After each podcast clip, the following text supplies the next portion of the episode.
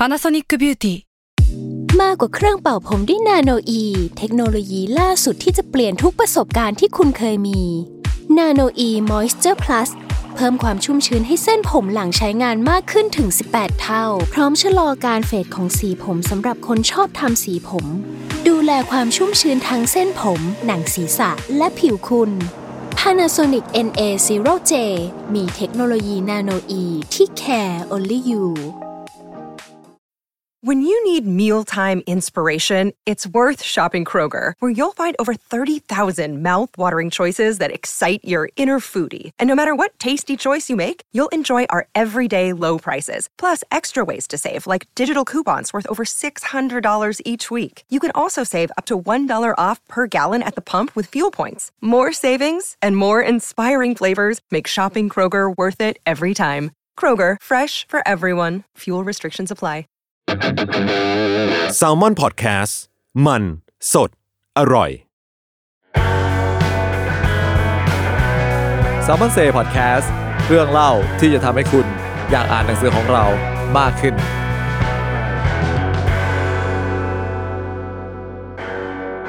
สวัสดีครับกลับมาอีกครั้งกับรายการ Salmon Say Podcast ครับก็ อี พี นี้เป็น อี พี ที่สามสิบเจ็ดครับอยู่กับผมดี Salmon Book ครับวันนี้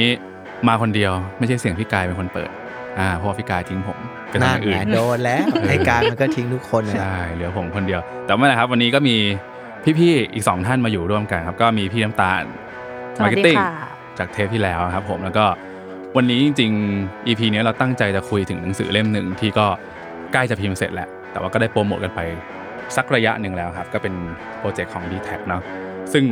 คนคนนั้นคือพี่เบนซ์ธนชาติครับสวัสดีครับสวัสดีครับกลับมาอีกครั้งนึงครับเย่ครับก็อ่าก่อนจะไปถึงเรื่องว่าเรื่องสั้นที่พี่เบนซ์เขียนก็อาจจะเล่าหน่อยว่าไอ้หนังสือที่ผมพูดถึงเนี่ยมันก็คือเล่ม Hashtag ให้ Cyber Bully จบที่รุ่นเราครับผมที่ Salmon Book ร่วมกับ Dtech ทำหนังสือเล่มนี้ด้วยกันอะไรเงี้ยฮะก็อ่าก่อนอื่นมันมันพูดถึงเรื่องบูลลี่เนาะเล่มเนี้ยคุยกันแบบ small talk ก่อนแบบพี่เบนพี่น้ำตาลแบบว่าเป็นคนบูลลี่หรือถูกบูลลี่สมัยเด็กๆเราอ่ะเป็นฝั่งบูลลี่ จากสัปดาห์โอเคโอเคเลยเป็นฝั่งบูลลี่เขาแต่ว่าไม่ได้บูลลี่เพราะว่าเอ้ยอยากจะบูลลี่หรือว่าอะไรแต่เป็นเป็นแนวแบบเพื่อนเขาบูลลี่คนนี้หมดเลยอ่ะเราก็เหมือนตามน้ำกันเฉยๆอ่ะตามน้ำตามน้ำอะไรอย่างเงี้ยซึ่งซึ่งแย่มากนะเรายังจำได้ถึงทุกวันนี้ว่าเหตุการณ์หนึ่งคือตอนป.สี่ อ่ะครับเขาจะมีจำชื่อได้แม่นเลยเขาชื่อฟ้าตินเขาเป็นเขาเป็นเหมือนเอ่อแขกซิกอะครับอ่าหน้าตาเขาก็จะแขกๆนะเป็นผู้หญิงแล้วเพื่อนเราก็แบบเล่นเหมือนเด็กอ่ะพอเห็นเขาแตกต่างอ่ะก็แปะมึงเป็นเชื้อฟ้าติน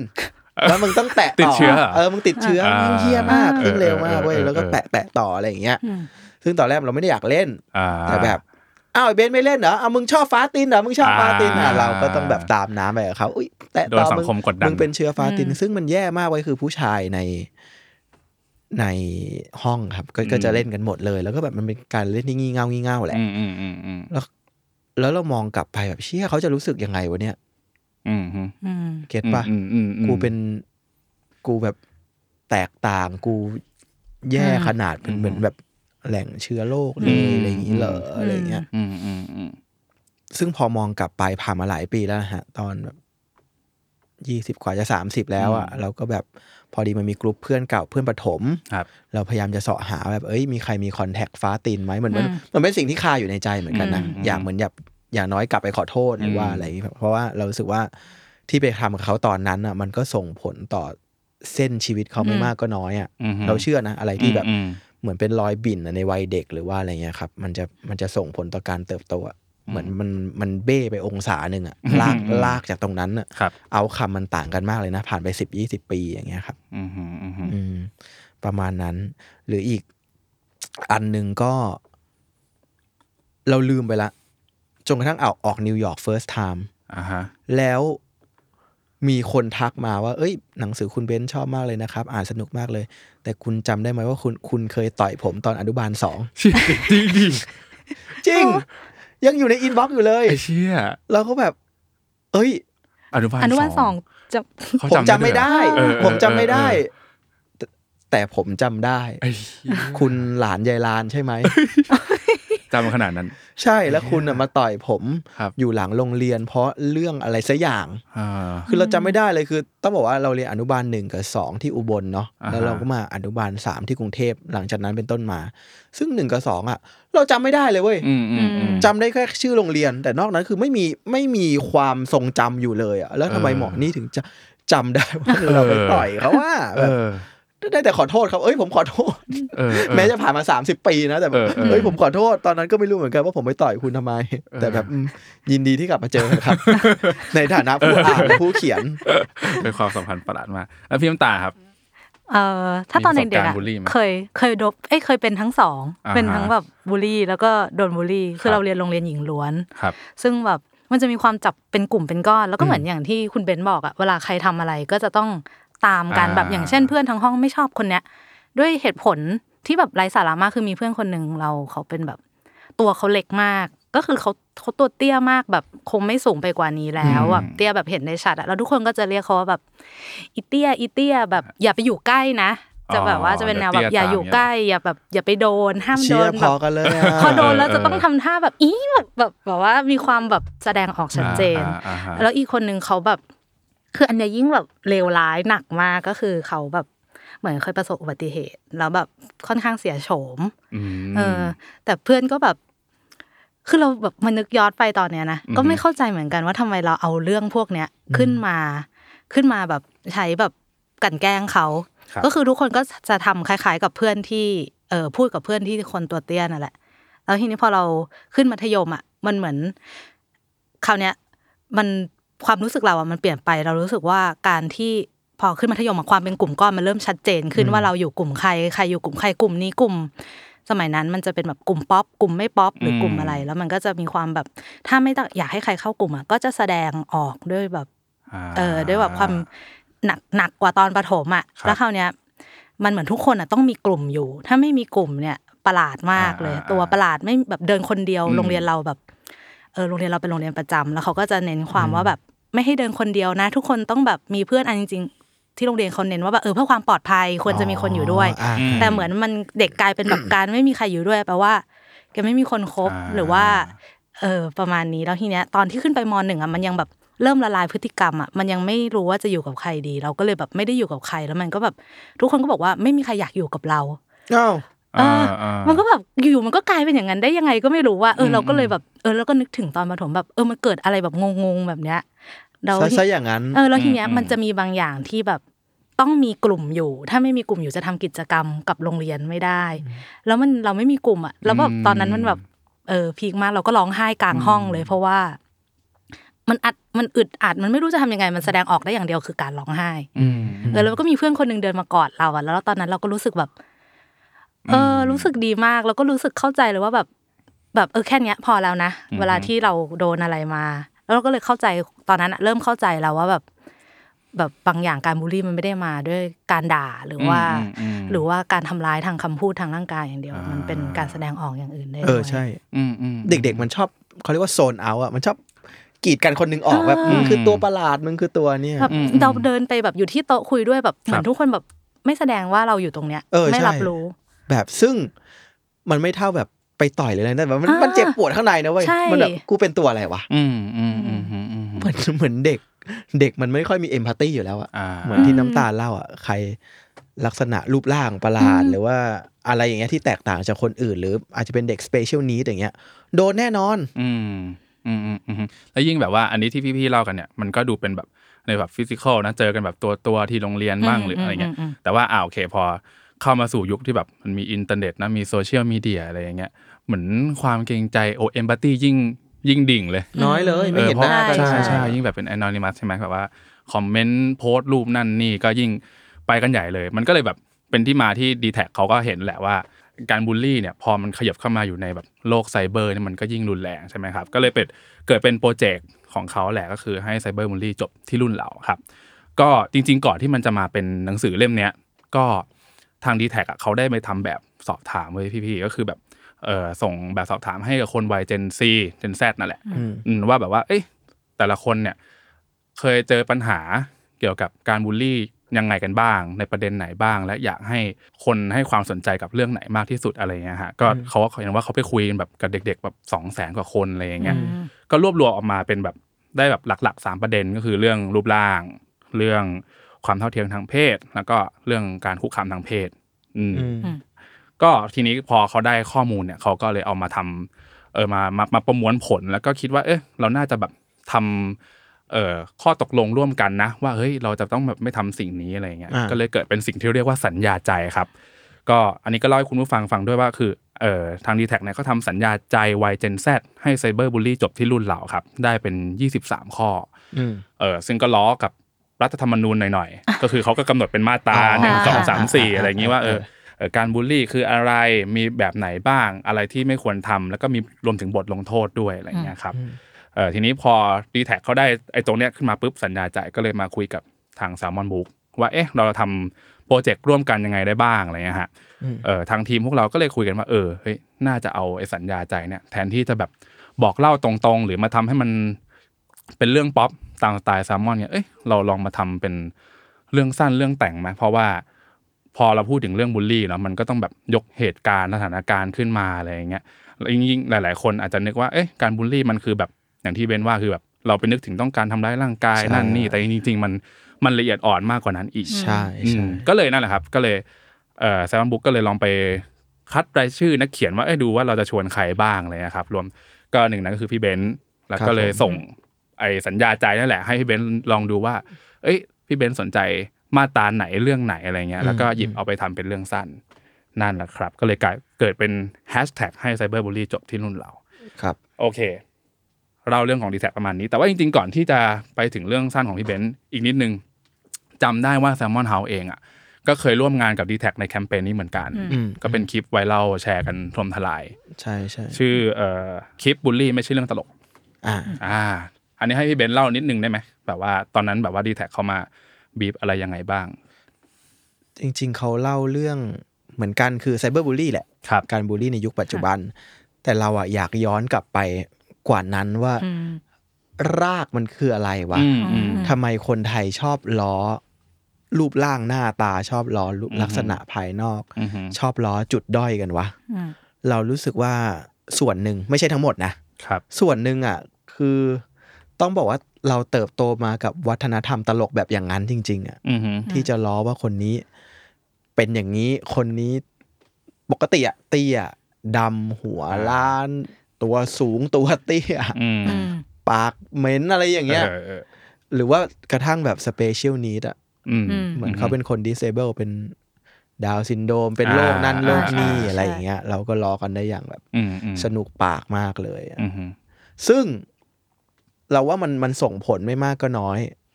มันส่งผลไม่มากเพราะมันถูกแต่ก่อนตลกมันมันไลฟ์โชว์ในทีวีทั่วประเทศนะครับมันแมสมากเลยแล้วมันเหมือนกึ่งๆ normalize อะว่าสิ่งนี้เป็นสิ่งที่ทำได้อะแต่ว่ามึงดำนี่มึงเตี้ยนี่มึงหัวล้านนี่มึงอ้วนนี่ทำไมกูจะรอไม่ได้ก็มันเป็นสิ่งที่เป็นอยู่อย่างเงี้ยเออเรารู้สึกมัน normalizeก็เลยหยิบไอ้เรื่องนี้มาเล่นใช่เราหยิบมาเล่นว่าเอ้ยจริงๆไอ้ล้อเพศล้ออะไรจริงๆมันไม่ตลกนะเว้ยใช่ตลกประเทศอื่นนี่มันไม่ใช่อย่างนี้นะเออๆจริงๆพี่เบนซ์เป็นคนหนึ่งที่ชอบดูแบบ stand up comedy เมืองนอกอ่ะใช่เขาเขาเขาเล่นกันแบบไหนอ่ะคือคือเขาเล่นเขาเล่นอ่ะมันอาจจะมีตลกประเภทอื่นแต่เราดู stand up เป็นหลักเนาะเขาก็จะเล่นจริงๆมันดาร์กนะพูดเรื่องความดาร์กเรื่องเรื่องอะไรที่ผิดต่อสังคมเรื่องชายโมเลสเตอร์การข่มขืนเด็กการจริงๆเรื่องเรื่อง disable เรื่องอ้วนเรื่องอะไรก็มีเว้ยมันก็คือดาร์กไปเลยแต่อันนี้มันเหมือนเป็นพื้นที่ว่าโอเคเข้าไปตรงเนี้ยเราจะเปิดรับความดาร์กระดับนึงเราจะหย่อนด้าน พี ซี ลงนิดนึงมันเป็นอากรีร่วมกันแต่แต่อย่างใดก็ตามครับมันไม่ใช่พูดตรงๆแบบแบบบ้านเราอ่ะอ่ะมึงอ้วนมึงเตี้ยมึงดำมันมันไม่มันจะผ่านการเขาเรียกว่าเหล่าให้มันเป็นมุกเหล่าให้มันมีสตอรี่เทลลิ่งที่มีชั้นเชิงอะไรอย่างเงี้ยแต่ของเราคือมันแบบฟาดหน้าเออคือต้องมีตัวโดนสักคนนึงใช่จริงๆคือใครเป็นเอางี้ตลกยุคก่อนสมมุติเรามีผู้หญิงรูปร่างทุ้มๆอ้วนๆขึ้นไปบนเวทีโห แหล่งมุกแล้วนะเล่นเล่นได้หลายมุกเลยหัวยันเท้าหัวยันเท้าอ่ะมันจี้จี้จี้จี้หมดเลยอ่ะหรือแบบคนที่แบบเขาเป็นโรคเป็นอะไรอย่างเงี้ยโอ้โหโดนหมดโดนหมดได้เหมือนผีด้านอะไรอย่างเงี้ยซึ่งซึ่งเราก็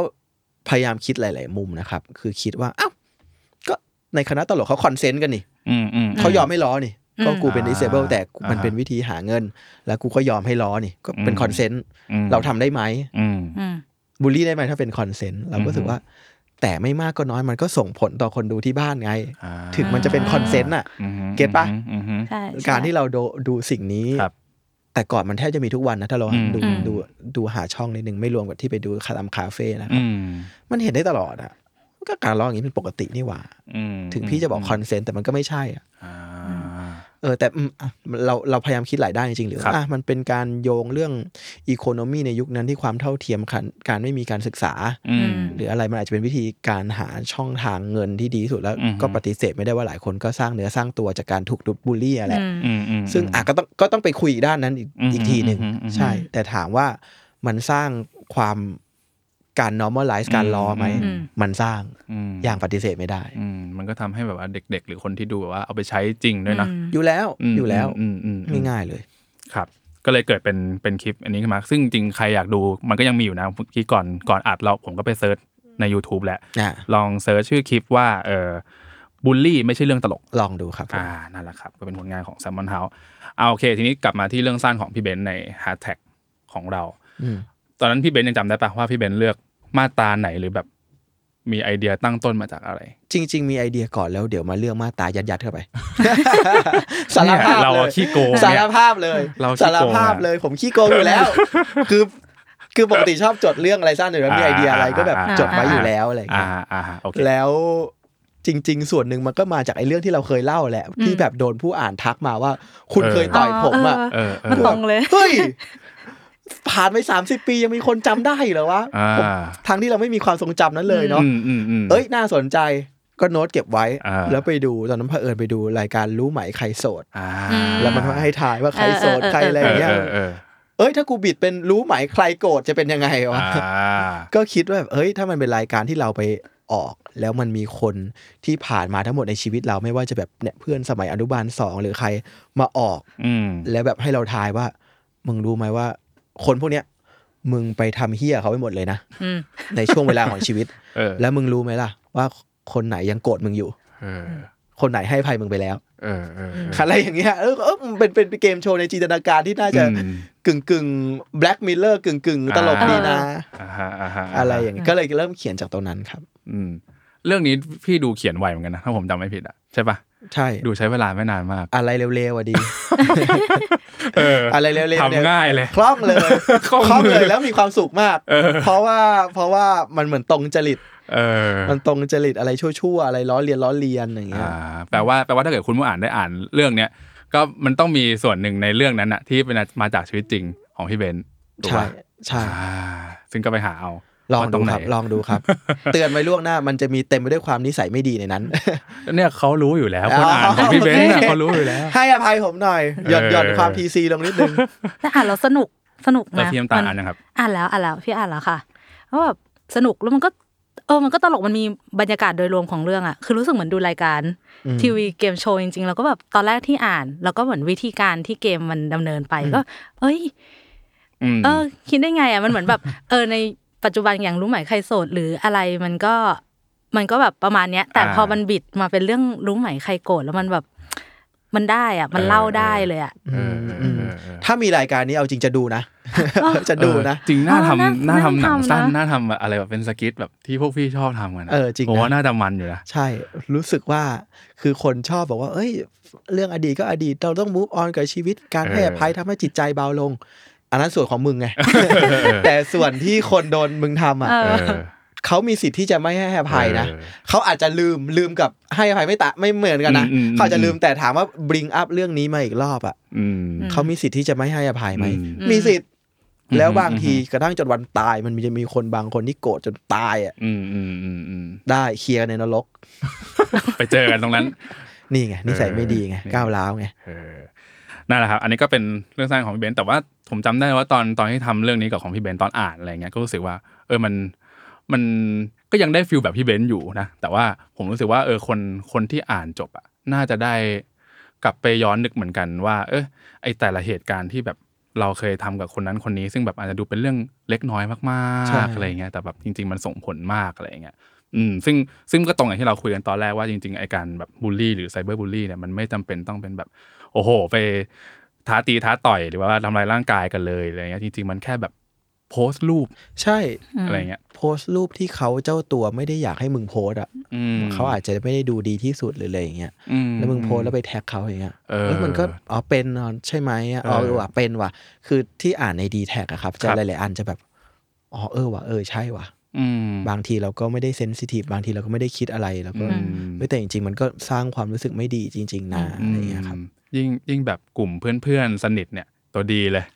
แบบว่าบางทีเราเรานึกว่าเราสนิทกันแล้วอะไรเงี้ยแต่จริงๆแบบเราก็ไม่รู้ว่าเอ้ยลึกๆเพื่อนอาจจะแบบไม่ไม่โอเคกับเรื่องนี้ก็ได้จริงๆฮะคือเราไม่รู้ว่าเขามีแบ็คกราวด์ชีวิตมายังไงเนาะและการที่เราไปสะกิดเขาตรงเนี้ยผ่านความทีเล่นทีจริงผ่านความสนิทผ่านความคงไม่คิดอะไรหรอกหน้าเออใช่เอ้ยมันเป็นนะแล้วหลายทีอ่ะเราจะรู้สึกว่าเราชอบใช้คำว่าไอ้ฝั่งสมมุติเราไปบูลลี่น้ำตาลน้ำตาลโกรธเราอะไรวะสนิทกันอะไรแค่นี้ทำไมต้องโกรธเนี่ยอ้าวกลายเป็นคนที่รู้สึกอ่ะใช่ไม่เห็นมีอะไรเลยเออใช่เสือกผิดซะอย่างนั้นไอ้ตัวคนพูดลอดตัวเฉยเลยเพราะแบบอ้าวก็สนิทกันนี่ทำไมทำไมต้องคิดเล็กคิดน้อยไม่ใช่เว้ยไม่ใช่ซึ่งโอเคไอ้เรื่องไอ้เรื่องทั้งการบูลลี่แล้วก็เนี่ยการใช้ช่องว่างของความสนิทความเป็นญาติพี่น้องเนี่ยจริงๆก็ยังมีอีกในในเล่ม Hardtag ของเราครับนอกจากเรื่องของพี่เบนแล้วเนี่ยก็ยังมีอีกเรื่องสั้นอีกแปดเรื่องหลากหลายแนวเลยหลากหลายบูลลี่แบบอ่านแล้วก็หลายๆเรื่องก็อ่านชวนแบบเจ็บปวดไปด้วยชวนนึกถึงเรื่องเอ่อสมัยเด็กๆอะไรเงี้ยฮะเออซึ่งพี่น้ำตาลก็ได้อ่านแล้วเนาะมีมีมีสักเรื่องมาที่พี่นอกจากของพี่เบนที่พี่ชอบอะไรเงี้ยเรื่องเรื่องแรกก็สนุกเลยนะเรื่องของคุณนฤทธิ์พงษ์นฤทธิ์พงษ์ครับพี่มินค่ะอันนี้เป็นเรื่องเกี่ยวกับในครอบครัวก็ประมาณนี้แหละว่าแม่หรือพ่อไปโพสต์รูปของลูกตัวลูกตัวเองแล้วทีเนี้ยก็เป็นรูปแบบเออลูกก็เหมือนอ้วนน่ะอ่ารูปส่วนตัวนิดนึงมาแต่ว่าญาติญาติก็มาแบบลุมวิจารณ์รูปร่างแบบโอ้โหเลี้ยงดีเกินไปแล้วมั้งเนี่ยกลายเป็นหมูสมบูรณ์อะไรพูดพูดซึ่งในกลุ่มนั้นน่ะก็มีเจ้าตัวอยู่ด้วยซึ่งเจ้าตัวไม่ชอบแล้วพอเจ้าตัวพูดว่าลบรูปได้ไหมหนูไม่ชอบเลยรู้สึกไม่ดีเลยทุกคนก็กลายเป็นว่าทำไมต้องรู้สึกด้วยในเมื่อเขาแซวกันน่ารักน่ารักญาติผู้ใหญ่แซวกันแต่ว่าแบบอ้าวแต่เขารู้สึกไม่ดีนี่แล้วในเรื่องอ่ะก็จะเป็นบทตอบโต้สนทนาระหว่างญาติญาติกับหลานคนเนี้ยแบบเออของพี่เบนจะเป็นในในรายการเกมโชว์แต่อันนี้จะเป็นแบบว่าบทสนทนาในกลุ่มไลน์อ๋อเออกระซัดกันยับแล้วยิ่งกลุ่มไลน์เนาะเออมันยิ่งยิ่งกลุ่มไลน์นะมันมันมันเป็นแบบข้อความแบบไม่มีเสียงด้วยอ่ะโอ้โหยิ่งแบบพออ่านแล้วมันยิ่งแบบเจ็บเข้าไปอีกอะไรอย่างเงี้ยไม่รู้เจตนาเออยิ่งไปกันใหญ่อะไรอย่างเงี้ยครับแล้วเป็นเป็นอีกแหล่งที่โคตรบูลลี่เลยนะญาติญาติเนี่ยเพราะเหมือนที่น้ำตาลบอกคือทำไมมึงรู้สึกอ่ะกูไม่เป็นไรเลยตอนยุคกูก็ก็อ้วนก็อ้วนดำก็ดำนี่นะอ้าวก็กูรู้สึกอ่าเออนั่นแหละครับบางทีโดนโดนนี่อีกโดนไอ้เด็กพวกนี้ยุคนี้ไม่มีมารยาทไม่มีมารยาททำไมพูดกับผู้ใหญ่อย่างนี้เจี๊ยบป้าบอซื้อมานั่งมีเวลามารู้สึกเรื่องเล็กๆน้อยๆพวกนี้สมัยกูแล้วต้องทำเท่ามึงแล้วกูไปหามกูไปนี่ก็มันคนละช่วงเวลากันใช่แล้วเรื่องเนี้ยครบเลยในในในเรื่องที่พี่พี่น้ำตาลยกขึ้นมาเนี่ยโอ้โหมีมีทุกแบบอ่านแล้วโมโหดีมากอ่ะต้องอันนี้คือชมว่าโมโหดีมากเอาจริงนะเล่มเนี้ยดูเป็นเล่มที่อ่านแล้วของขึ้นแน่เลยแน่นอนของขึ้นหลายเรื่องนั่นแหละครับก็มันจะมีมีอีกหลายเรื่องเลยซึ่งนอกจากเออนักเขียนที่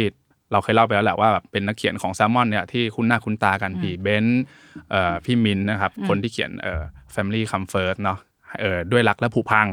แล้วก็มีบีโชติกาเอ่อก็ยอดนักเขียนเรื่องสั้นของเราซึ่งก็เราก็ไปชวนนักเขียนจากเอ่อที่ไม่เคยร่วมงานกับ Salmon ด้วยซึ่งก็หลายๆคนก็เป็นนักเขียนนิยายแชทบ้างนิยายวายบ้างอะไรเงี้ยเพื่อเพื่อมาทำให้เออหนังสือเล่มนี้มันมันมันกลมเนาะเพราะว่าหนังสือเล่มนี้เราพูดง่ายเราก็พยายามสื่อสารกับเอ่อกลุ่มคนรุ่นใหม่แหละ Gen Z ด้วยอะไรเงี้ยก็เลยคิดว่าถ้าไปดึงไปชวนนักเขียนที่แบบว่าเอ่อใกล้ชิดกับกับนักอ่านรุ่นใหม่ๆเนาะแบบคนที่อ่านนิยายออนไลน์น่าทำให้หนังสือเล่มนี้มันมันกลมมากขึ้นนะครับก็คิดว่า ถ้าใครได้ได้ได้ได้ลองซื้ออ่านเนี่ยก็น่าจะได้ลองรสชาติใหม่ๆมั้งหมายถึงว่าถ้าเกิดคนที่อ่านแซลมอนอยู่แล้วเนี่ยก็จะได้อ่านแนวอื่นบ้างเพราะในในเล่มมีนิยายแชทด้วยเออแบบทั้งทั้งทั้งเรื่องนี่มีแค่เป็นแบบเป็นบับเบิ้ลแชทอ่ะอย่างเดียวเลยใช่ใช่ใช่ใช่ซึ่งซึ่งมันก็สนุกมากนะมันผมเองก็ไม่เคยอ่านนิยายแชทมาก่อนเว้ยก็ไม่รู้ว่าเออไอการอ่านแบบนี้มันก็ได้เรื่องได้ราวแล้วก็แบบมันมันมาสั้นๆและคมมากอันนี้ก็เชียร์เป็นพิเศษเลยพี่น้ำตาอ่านแล้วได้ไหมอ่านแล้วแล้วเขาเก่งมากเลยเพราะว่ามันจะเป็นแต่ประโยคสนทนาอย่างเดียวเพราะฉะนั้นเขาต้องคิดประโยคสนทนามาดีมากเพื่อให้เราเข้าใจเรื่องด้วยนะเออรู้เรื่องเห็นภาพแล้วรู้ว่าเกิดอะไรขึ้นโดยที่ไม่มีคำบรรยายอย่างอื่นเลยคืออย่างเมื่อกี้อย่างอย่างไอ้ที่เราคุยกันเรื่องกรุ๊ปไลน์อะไรเงี้ยคือก็จะมาเป็นแบบเป็นไดอะล็อกเป็นห่วงๆใช่ไหมแต่ก็จะมีพักขั้นแบบบรรยายความคิดตัวละครบ้างแต่อันเนี้ยนิยายแชทคือแบบล้วนๆล้วนๆเลยเหมือนเหมือนเสือกหน้าจอมือถือใครคนเหมือนเหมือนพี่อ่านในในมือถือใครเลยอะไรเงี้ยโอ้ยๆน่าอ่านครับนะครับก็เลยแบบคิดว่าหนังสือเล่มนี้ก็น่าจะเป็นรสชาติแปลกใหม่ของ Salmon Book ด้วยก็เลยอยากแชร์ให้อ่านกันครับเอ่อคิดว่าตอนที่ไอ้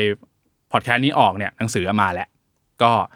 ก็เชียร์ให้ไปสั่งกันได้นะครับที่ minimal ดอท คอม ครับให้ให้พี่น้ำตาลขายดีกว่าเอ่อสั่งซื้อได้นะคะทาง store minimal ดอท คอม หรือว่าเข้าทาง Facebook minimal store ได้ค่ะหนังสือราคาสองร้อยอ่าสองร้อยบาทค่ะมีสองหน้าปกให้เลือกมีสองปกด้วยรอบเนี้ยเท่ด้วยเท่ด้วยแล้วยังวางทั่วไปร้านหนังสือทั่วไปมั้ยครับวางๆๆแต่ส่งหนังสือก็คิดว่าตอนเทปนี้ออกเนี่ยในใน minimal มีแล้วแล้วก็ค่อยๆทยอยตามร้านหนังสือแต่ทีนี้เราเรามีงาน Book and Beer ด้วยนะเออใช่เราจะไปออกบูธในงาน Books and Beer จัดที่ตึกสิงห์คอมเพล็กซ์นะคะใครสามารถแวะไปดูเล่มจริงได้ที่บูธเลยค่ะไปง่ายด้วย เอ็ม อาร์ ที เพชรบุรีขึ้นปุ๊บเจอเลยใกล้ออฟฟิศเราด้วยแล้วก็ในงานก็จะมีไปแจกลายเซ็นมีนักเขียนไปแจกลายเซ็นด้วยซึ่งหนึ่งนั้นก็คือคุณเบนอ้าวผมไปอ่ะเราเล่นเราเล่นไปครับไปครับไปของพี่เบนซ์ไปเออก็บอกบอกคิวเลยก็ได้ครับก็คือของพี่เบนซ์ไปวันที่สามสิบเนาะตอนช่วง สามโมง ถึง สี่โมงก็ไปพบปะกันได้มีแจกลายเซ็นอีกสองคนก็คือพี่สะอาดพี่สะอาดก็คือเขียนการ์ตูนอยู่ในเล่มของเราด้วยนะครับในในแฮชแท็กเนี่ยก็ไปเจอกันได้พี่สะอาดเซ็นตอนเที่ยงถึงบ่ายโมงแล้วก็อีกคนนึงซึ่งไม่อยู่ในแฮชแท็กแต่ว่าเป็นหนังสือที่ Salmon Book เพิ่งเพิ่งปล่อยออกไปนั่นนั่นไงซึ่งก็เป็นพี่เบนก็เป็นแฟนคลับเขาด้วยป่ะเอ้ยผมชอบชอบผมตามเพจเขามานานนั่นแหละครับก็ไปพบปะกับเอ่อผู้เจ้าเจ้าของเพจละกันเขาไม่บอกชื่อด้วยเหรอจริงก็บอกได้นะเพราะเขาให้สัมภาษณ์แล้วแต่เออผมผมติดว่ะผมไม่เคยบอกชื่อเขาเลยว่ะงั้นเราเราก็ไม่บอกชื่อต่อไปเออๆไปเจอไปเจอเขาที่งานเลยนะครับผมเรียกเขาว่าคุณ Uninspired แล้วกันใช่ก็คือเจ้าของเพจ Uninspired by Current Event ฮะนั่นแหละก็หนังสือที่เราเพิ่งขายกันไปถ้าเกิดคิดว่าตอนนี้หลายๆคนคงเข้าไปในเพจ Salmon ก็คงเห็นหน้าปกเห็นเนื้อหาตัวอย่างข้างในบ้างแล้วแหละก็คิดว่าลองเชียร์นะเชียร์เชียร์ให้อ่านเพราะว่านอกจากในเพจเขาอ่ะมันจะเป็นแบบพวกรูปภาพเฉยๆใช่มั้ยปกติจะมาเป็นรูปภาพแล้วก็ชื่อภาพใช่มั้ยฮะแล้วก็เราไปตีความเองหรือไปอ่านคอมเมนต์ที่มีคนมาช่วยตีความให้ก็ได้ถอดรหัสให้ถอดรหัสให้แต่ว่าในในหนังสือเล่มเนี้ยครับคือนอกจากภาพแล้วเนี่ยเอ่อคุณอานิสปายเนี่ยเขาก็จะมีเขียนเป็นนิทานไว้พี่เป็นนิทานสั้นๆมีเป็นสองภาษาด้วยอังกฤษไทยโอเคเออก็เลยคิดว่ามันน่าจะทำให้การตีความเนี่ยมันมันมันเปิดกว้างขึ้นเนาะแล้วก็อาจจะแบบไอ้รูปไอ้รูปเดิมๆที่เคยเห็นในเพจอ่ะพอมาเจอกับนิทานมันอาจจะแบบตีความใหม่ได้อะไรอย่างเงี้ยครับแล้วก็ในเล่มเนี่ยจริงๆมีภาพที่คุณอานิสปายเขียนไอ้วาดเพิ่มมาอีกสิบภาพเป็นแบบ Exclusive ยังไม่เคยลงในเพจมาก่อนด้วยอะไรอย่างเงี้ยครับก็คิดว่าน่าสนใจมีขายเป็นเซตด้วยพร้อมกับโปสเตอร์หนึ่งแผ่นขนาด เอ สาม เออเท่ๆเลยเอาไปแตะลองลองติดที่ห้องสารบุกแล้วก็เท่อยู่แจมแจมครับก็นั่นแหละครับทั้งสองเล่มทั้ง Hashtag ให้ Cyberbully จบที่รุ่นเรารวมถึง Uninspired by Current Event เนี่ยก็ลองเข้าไปอ่านตัวอย่างได้ที่เว็บไซต์ Minimal ครับผมเออแต่จริงๆอย่างของ Hashtag เนี่ยเข้าไปอ่านที่เอ่อเว็บไซต์ Read อะไรได้นะเออ Read อะไรที่เป็นเว็บไซต์อ่านนิยายออนไลน์เราคัดสามเรื่องจากในเล่ม Hashtag ซึ่งก็มีของพี่เบนด้วยในนั้นไปอยู่ใน Read อะไรครับลองเสิร์ชได้ว่า Salmon เว้นวรรค Books อืมก็จะเจอเลย Hashtag ของเรามีสามเรื่องให้ลองอ่านกันครับก็คิดว่าน่าจะสนุกสนานกันประมาณนึงเลยแหละพอเจอเรื่องพี่เบนน่ะสนุกอยู่แหละเออเร็วๆเอาจริงๆแล้วว่าประเด็นบูลลี่ไซเบอร์บูลลี่อะไรพวกนี้มันทุกคนมันรีเลทได้ง่ายเนาะมันมันใกล้ตัวเราทั้งเหมือนที่ดีบอกทั้งเราเคยไปบูลลี่เขาหรือเปล่าแล้วเราถูกหรือเปล่าอะไรเงี้ยสนุกครับใกล้ตัวอ่านแป๊บเดียวไฟติดใช่ใช่ตอนตอนนี้ในในลิสต์อะไรเนี่ยยอดอ่านสามเรื่องรวมกันนี่จะจะสองล้านแล้วนะนะเออยอดวิวเยอะกว่าวิดีโอกูอีกนั่นแหละครับก็เลยคิดว่า เออทุกคนน่าจะอ่านได้ง่ายๆสบายๆไม่ว่าจะเป็นแฟนแซลมอนหรือไม่อะไรเงี้ยครับก็คิดว่าน่าจะสนุกกับหนังสือเล่มนี้ได้รวมถึง Uninspired ด้วยนะครับก็วันนี้มาสั้นๆแล้วกันไม่อยากยาวเพราะพี่กายไม่อยู่ผมไม่ค่อยเสียนเลยเงาๆเออได้ก็สนุกเหมือนกันโอเคครับก็วันนี้ก็คงประมาณนี้ครับก็ขอบคุณพี่เอ็มสามพี่เบนด้วยนะครับสวัสดีครับไว้เจอกันเทปหน้าครับสวัสดีครับสวัสดีครับผม